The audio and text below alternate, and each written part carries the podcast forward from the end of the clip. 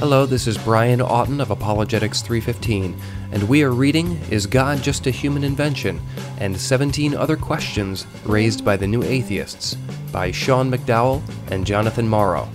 This is Chapter 16, and I'm joined by co-author Jonathan Morrow. Chapter 16's title Is Evil Only a Problem for Christians? Now, the problem of evil. This is a big one. But what do you mean that is it only a problem for Christians?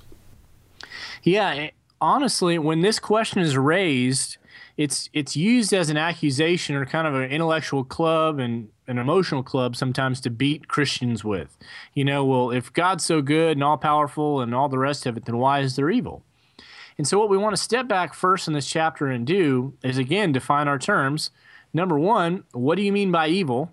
And if that's a departure from the way things ought to be, well, everybody has a problem of evil. Nobody gets a free pass on this. Suffering is real. Eastern religions have to deal with this. The new atheism, which as a naturalist, basically you end up with blind, pitiless indifference. That's what Richard Dawkins talks about.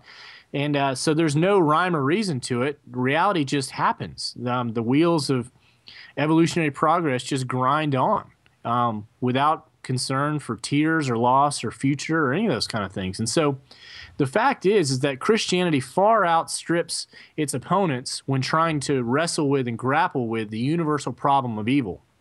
And what we find is that God doesn't, the Christian God does not stand far off or aloof, but rather enters in to suffering and evil through enduring it on the cross. And so we unpack that and try to put that in perspective. And in light of it, you know, there's still a lot of difficult questions, but Christianity by far has the best answer and the best solution to the problem of evil, and we try to make that case because this is one that touches literally every person. Everyone will have to wrestle with this.